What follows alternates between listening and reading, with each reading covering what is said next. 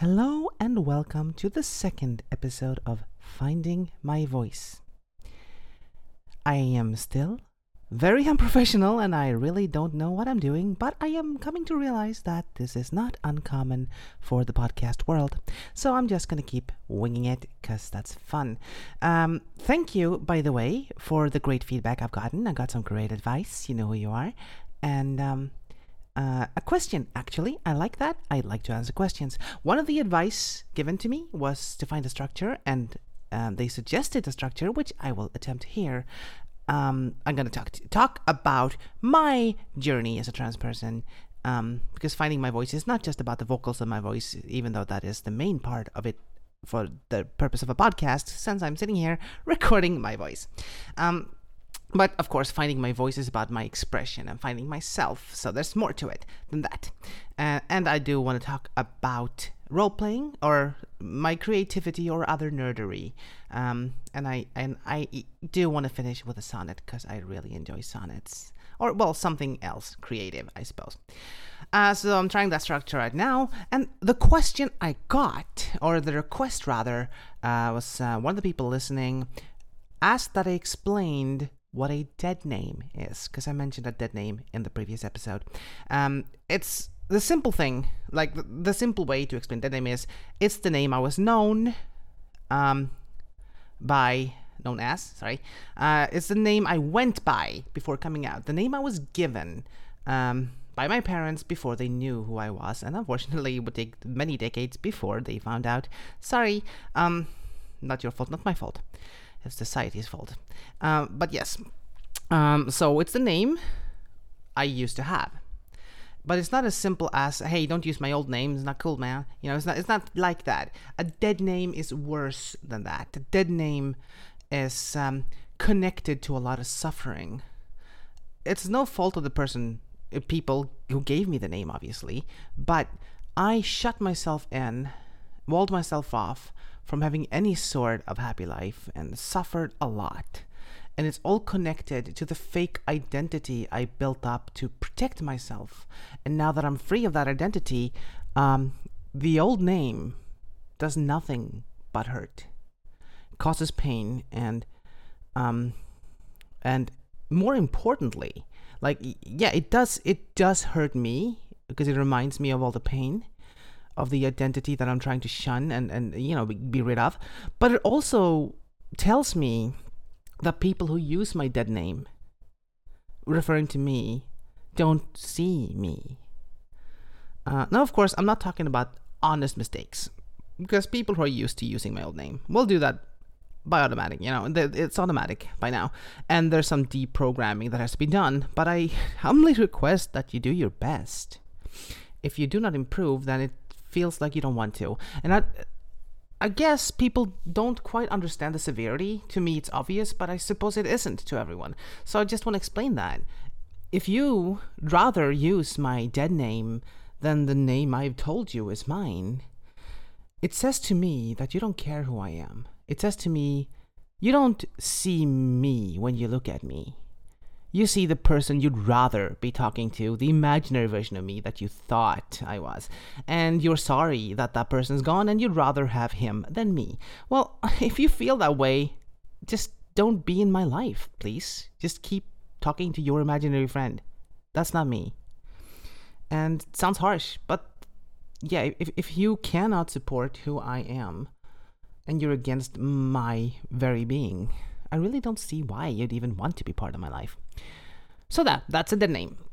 Um, I could go on, but I won't because this episode's already going to be quite long. Because I do want to say a few things that I think are amazing. Um, so this episode's going to be longer than I thought, but it's just stick by me because I think I think you're gonna enjoy it. So that's a dead name. So how did I get? How did I pick the name Katarina? Well, easy answer is I didn't. Um, I've known I'm trans all my life, even before I knew what trans meant. I knew I belonged with the girls as far back as I even have memory. Uh, the earliest clear memories, where I can remember my sorry about that, where I can remember my surroundings and things like that, was uh, in the in the home of the friend of my big sister because I went with them sometimes. Uh, she she um, has a friend, uh, a childhood friend named Jessica, and uh, she was lived in the country, and we played in their barn and things like that. And sometimes we played house and that kind of thing. I remember this was the first and last time I remember being kind of open because trying things out. Because I requested that I would play a girl when we played house, so it wasn't me; it was playing so it felt kind of safe. Because I remember distinctly, even then, feeling that this is forbidden. I remember when I they let me do it, they had no problem with it, but I still felt this is dangerous. So I, I felt held back, even though they weren't holding me back. But the name I went for then was Maria, because that was just the easiest girl name I knew when I was five for some reason. I don't know. Um, that name never struck. It, I never connected with that name. That was just playing a little game, and I wasn't even good at playing it because I was actually terrified while I was doing it. Um, but for some reason, the name Jessica, the name of my sister's friend, was the name I, in my head, tried out for myself, and I liked it. It kind of felt right, and even though I've never called myself that, I had kind of a connection to it. So many, many years later, as I started coming out to um, well, it was only one person at that time. Uh, the person who kind of figured out on her own with me. Um, and when I started, like, okay, I'm actually going to communicate with people as myself, I do need a name. And I thought about using Jessica because there are things about it that really ring a bell with me. But there's also something in the back of my head that stopped me from doing so. And that's the fact that it felt stolen. I took someone else's name. I know that's not how it works. I know it's not like if I take the name Jessica, another Jessica in the world will lose her name. No, no, no, no, no, no. But because of who I am, if I pick my name, I will forever second guess myself. And that's just, no, that's dumb. Uh, I'm not saying people are dumb for picking their names, obviously. This is my quirky personality. I will never stop second guessing myself if I pick my own name. So, what it was, the friend I was out to at the time, um, she had quite a big social following online, and she suggested, "Why, why don't I? Why don't she, Why wouldn't she um, just crowdsource it? Just talk of this anonymous person. She needs a name." And she described me and asked around, and she got many answers and discussions about names. And she came back to me and like, "All right, the internet has spoken. Uh, your name should be Katarina," and that stuck. I liked it. It felt good. It feels good. It felt good then and it does now. So that's why I am Katarina. Yay. And uh, so that's how I got my actual name. Um, but in Sweden, we have things like middle names and second names and other names, uh, that kind of thing. And uh, segueing that into uh, my role playing story of this episode, um, because it's also very connected to my journey as a trans person. I need a tripod for this mic because my hand is falling asleep, and this is going to be a much longer episode than this. I hope you're going to stick with me because this is a great story. Um, I moved to Gothenburg in 2017 for work, and I left behind me the role playing groups I was in at the time. We still play now and then, but not as often because I live far away. Um, I so I was starved for role playing. I joined a Facebook group called Role Players in Gothenburg, and just to find groups. I found a few, and I still play with a few of them. Um, they're all awesome. Um, uh, but there's one in particular one I want to talk about right now. Uh, I saw a post of a group that had just lost a player and needed a replacement. The game was Vestmark. I had never heard of it. It's a indie game, only exists in Swedish. Uh, medieval type, um, very light fantasy, like it's like alternate history. So it's it's our world with an with a fictional island uh, with a few kingdoms, and there are supernatural elements, but it's very naturalistic in kind. Um, but I thought that sounds fun. Sounds fun. Um, I'm gonna join. And the game master sent me. I'm gonna use. I'm not gonna say anyone's names because I haven't asked asked them, so I'll just use titles and character names. Um, so he sent me a character sheet. Um, uh, because there were I was taking over someone else's character, and even even uh, if it hadn't been for that, uh, this adventure had um, this campaign uh, has um, pre-written characters, which suits me fine as an actor. That's actually great for me to to get some character ha- backstory and and relationship story with the other characters. Uh, and he also added to the backstory what the previous player of this character had done and how the relationship had grown, which is also great for me as an actor. Um, this is wonderful. I really think pre-written characters are underestimated in the world role playing game, but but that's um, that's a different story. Uh, back to Vestermark. Uh, we were all children in this story. Uh, I was the youngest one. The character I was given is named Alvhild, a young shepherdess of 13 years old. Uh, we also have Eli, um, a young daughter of a witch. Um, I think she's 15, 14 maybe. Uh, we have Eskit, who's 16. Um, and we have Venya, who is 16, who was 16, is now 17. She corrected me last time we spoke about it. It's important. It's important. There's a big difference between 16 and 17. Yeah, and so, um, so the the previous player, the the player, they've played a couple of sessions already. So I had some reading up to do. So what the story is? Uh, these four girls are friends in a very small village. Um, they are outcasts for different reasons. My character uh, is the product of adultery. Um, Venya, the oldest one, um, is the uh, daughter of the mayor, which means people are afraid of hanging out with her for different reasons. So she's not, she doesn't have many friends. Eli, well, he's daughter of a witch, and this is a Christian nation, so that's a big no-no. And Eskit is freakishly tall and strong, which people didn't like. So we were all outcasts and found solace in each other. Uh, Eli, um, having some pagan um, pagan uh, traditions, uh, carved runes for us in wood, just as a fun thing, seeing if she could do some little little light witchcraft to to make boys notice us more. Uh, we're not sure if that worked because at the same time the Fey folk were attacking the village in well in hidden ways. Uh, people were getting sick and tired, and eventually um, we were the only survivors. Uh, we don't know at this point why this is happening, but we did see hooded figures studying and they were confused about why we weren't affected, and apparently it was because the runes that Eli had made for us shielded us from the magical effects that were going on.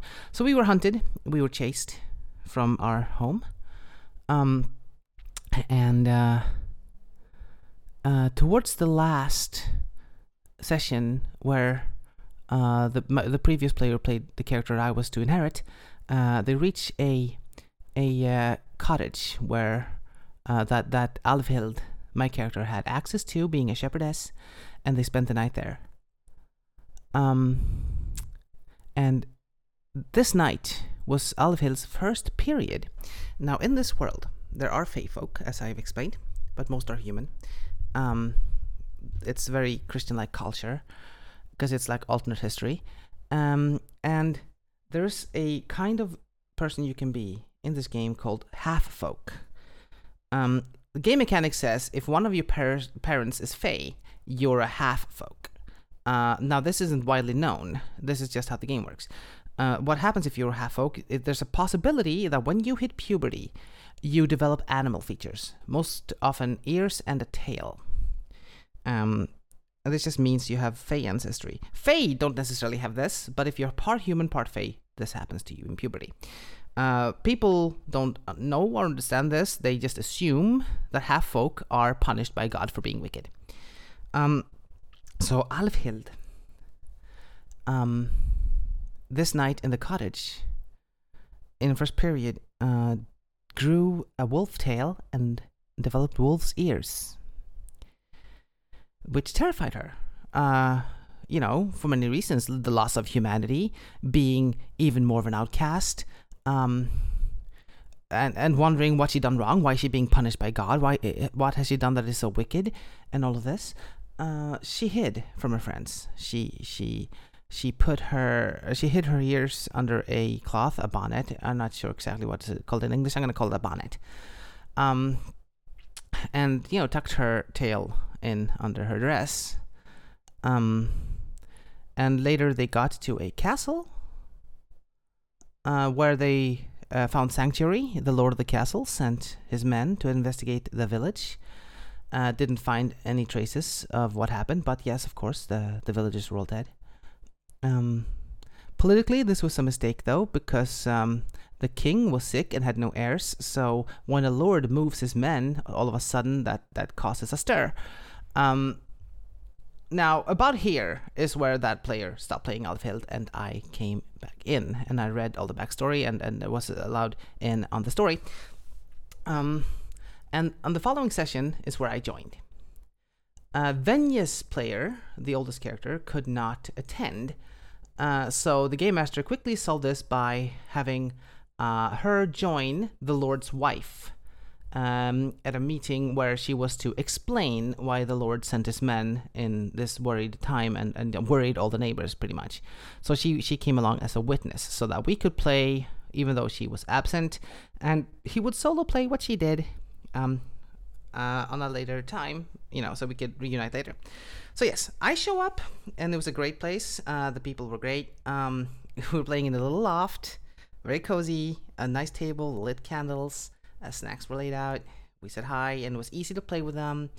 We, ex- we like even though this was the first time we met, our characters had history and everyone were good role players so we kind of it was easy to you know we've known each other all our lives you know in character and we just picked up from there um and we lived out some daily life in the castle because at this time the girls were safe um, Eskit, the big strong character, uh, has a character flaw in her character sheet that's called clumsy, which means she has a penalty on rolls. Um, that requires finesse or dexterity, but it also means that every now and then she'll have to roll for dexterity in order to not do something clumsy and mess something up for somebody.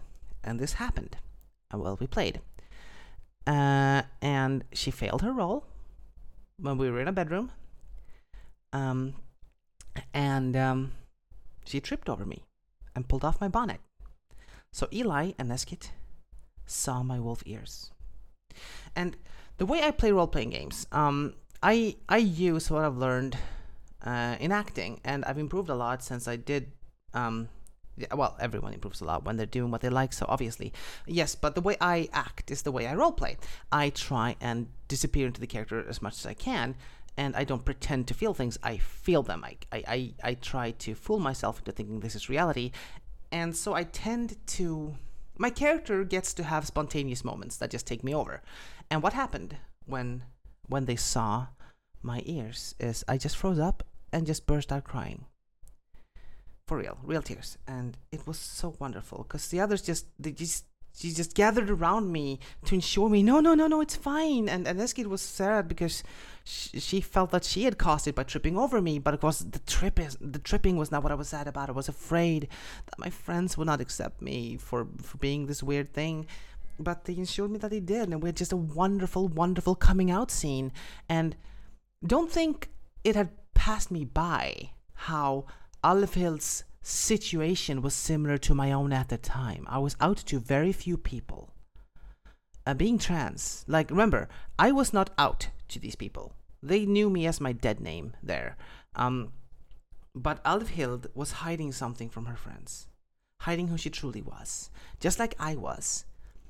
And Alvhild's puberty had just started, so this journey just started for her. And this was right about the time when I had applied for my uh, dysphoria uh, investigation.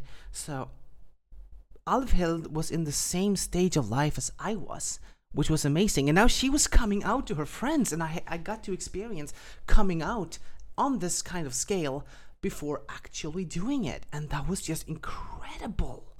Um, so we had this. This was a fantastic first session, and I knew I gotta keep playing with these people. This was just so wonderful.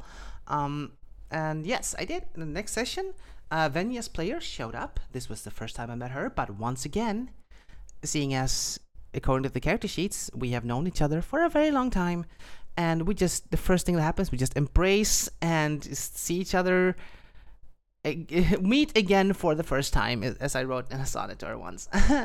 we meet again for the first time. It was just beautiful, and she told us what she had been doing and what she had seen on her journey uh, on her solo play, uh, the, to fill in the gap when she, uh, from the session when she couldn't attend, she had met a knight with a squire who was half a folk, a woman, a young woman who had a fox tail and fox ears. And she thought she was wonderful. Tuva was her name. Um, and Venya thought Tuva was just a wonderful and brave and interesting and great person, and she was just completely uh, head over heels amazed by her. And Eli and Eskit were just, you know, they were so enthusiastic about that and kept asking questions like, do, do you really think she was a good person even though she had a tail? And Venya was a little perplexed, like, of course he was. What are you talking about? But of course, Eli and Eskit were just trying to coax me into, see, see, she's fine with it. You can tell her. it was so cute. Um, and I did. I removed my bonnet and let her see, and we had almost the same scene again. Uh, I burst out into tears again, and she hugged me. Remember, this is the first time I met Venya's player, but in the game, we were close friends for as long as we could remember, and she's like a sister to me and that really came through and she just embraced me and i cried all over her and it wasn't like pretty hollywood crying either. So i had to apologize afterwards because i covered her in snot. That was the level of crying. And it was just incredible. I just knew this is the wow i just have to keep playing with these people. It's just so amazing. Um and uh, uh, we commissioned artwork from this uh, on my on my blog. I'm going to post the picture. Uh, this is a cute scene, uh, and I remember after after this session, I was sitting at home. Just you know, I would daydream about these sessions because just you know, like floating on clouds. And I was sitting at home at my computer and reading the character sheet in the Google document that that the game master had shared with me because he had these uh, he had them on Google Drive and he shared them he had like um, he shared mine with only me obviously because we only get to see our own. So I have I had the link to a document that only me and he could see. And I kept reading my character sheet over and over again just just just playing everything over in my head again. And the next day I get an email to my uh, my Katarina mail you know the one that's me and not my dead name.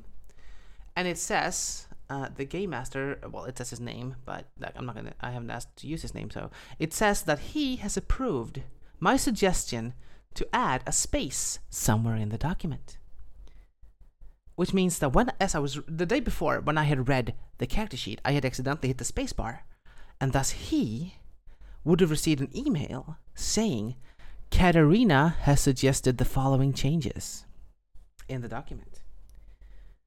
And I froze. I I was terrified. Now I know I there was no reason to be afraid, but I was. I was terrified. Uh, hiding for so long, you know, it's it's it, does something to you, you know. Um, my my blood froze, and and that it's not lost on me. What happened there was pretty much exactly the same thing that happened when when Eskit tripped over Alvhild and pulled the bonnet off and showed the ears. The game master had just seen my ears, so to speak. And I don't know, i I felt so weird. Like the game was taking over my life. In a, I was terrified at this time, but it just got so spectacular how the game just was leaking into reality. And uh, the following session, when we all meet and we all hug when we meet, uh, when he hugged me, he just leaned in and whispered, I see you. He just simply said those words, I see you. And then never mentioned anything. He didn't give any hints, you know, no elbows. Wasn't pushing me to come out. But he knew who I was. And he wanted me to know that he sees me, not not the false thing that I've pretended to be. And that was big that was enormous. Uh, I didn't I didn't say anything in that session. Uh, we were there to play a game, and I didn't want it to be about me. I wanted it to be about the game because I love the game. I don't want to miss a second of the game. But um, I decided right there and then that by the next session, they must all know who I am, and I did. I came out to them uh, right after, like in in the messenger group uh, right after the game, and it went just as well for me as it did for Alvhild. They all accepted me without question, and I'm still friends with them. I made friends for life, and they are the, just the most amazing people.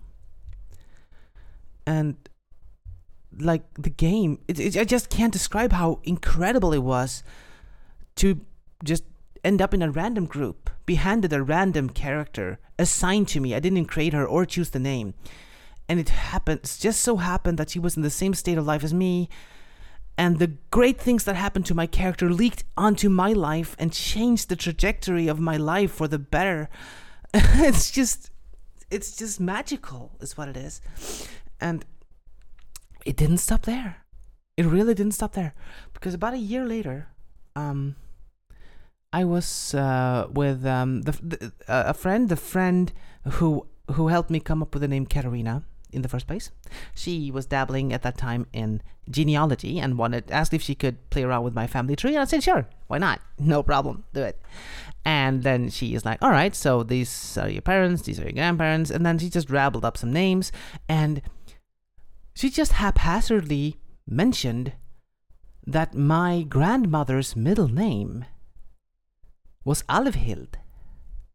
This is not a common name. But my grandmother's middle name was the name of the character I was assigned in Vestmark. The character that reached through the game and merged with me in ways beyond anything I could ever have imagined. And this just blew my mind. Can you imagine? Like how astronomically unlikely all of this is. And that's just that so yeah, okay. So coming back to how I got into this story. Names. We have middle names in Sweden, and I have recently uh, filed for my name change. And my spoken name is going to be Katarina, and my middle name is going to be Alvhild.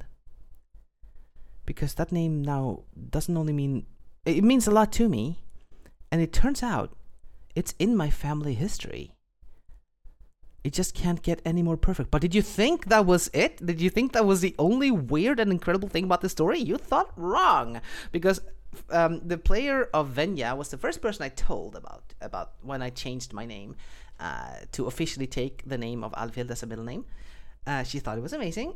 she thought it was great, and she um, uh, she said, "You have to tell the game master." She used his name, obviously, but I'm not going to. But you have to tell him because this. I mean, he assigned the character to you, and he's leading this whole thing, so it's gonna be big to him as well. And yes, sure, of course, I'll tell him, and it's gonna be so amazing to hear what he thinks. and I did. I told him, and his reaction, I had like I could not have anticipated this, because he wasn't shocked.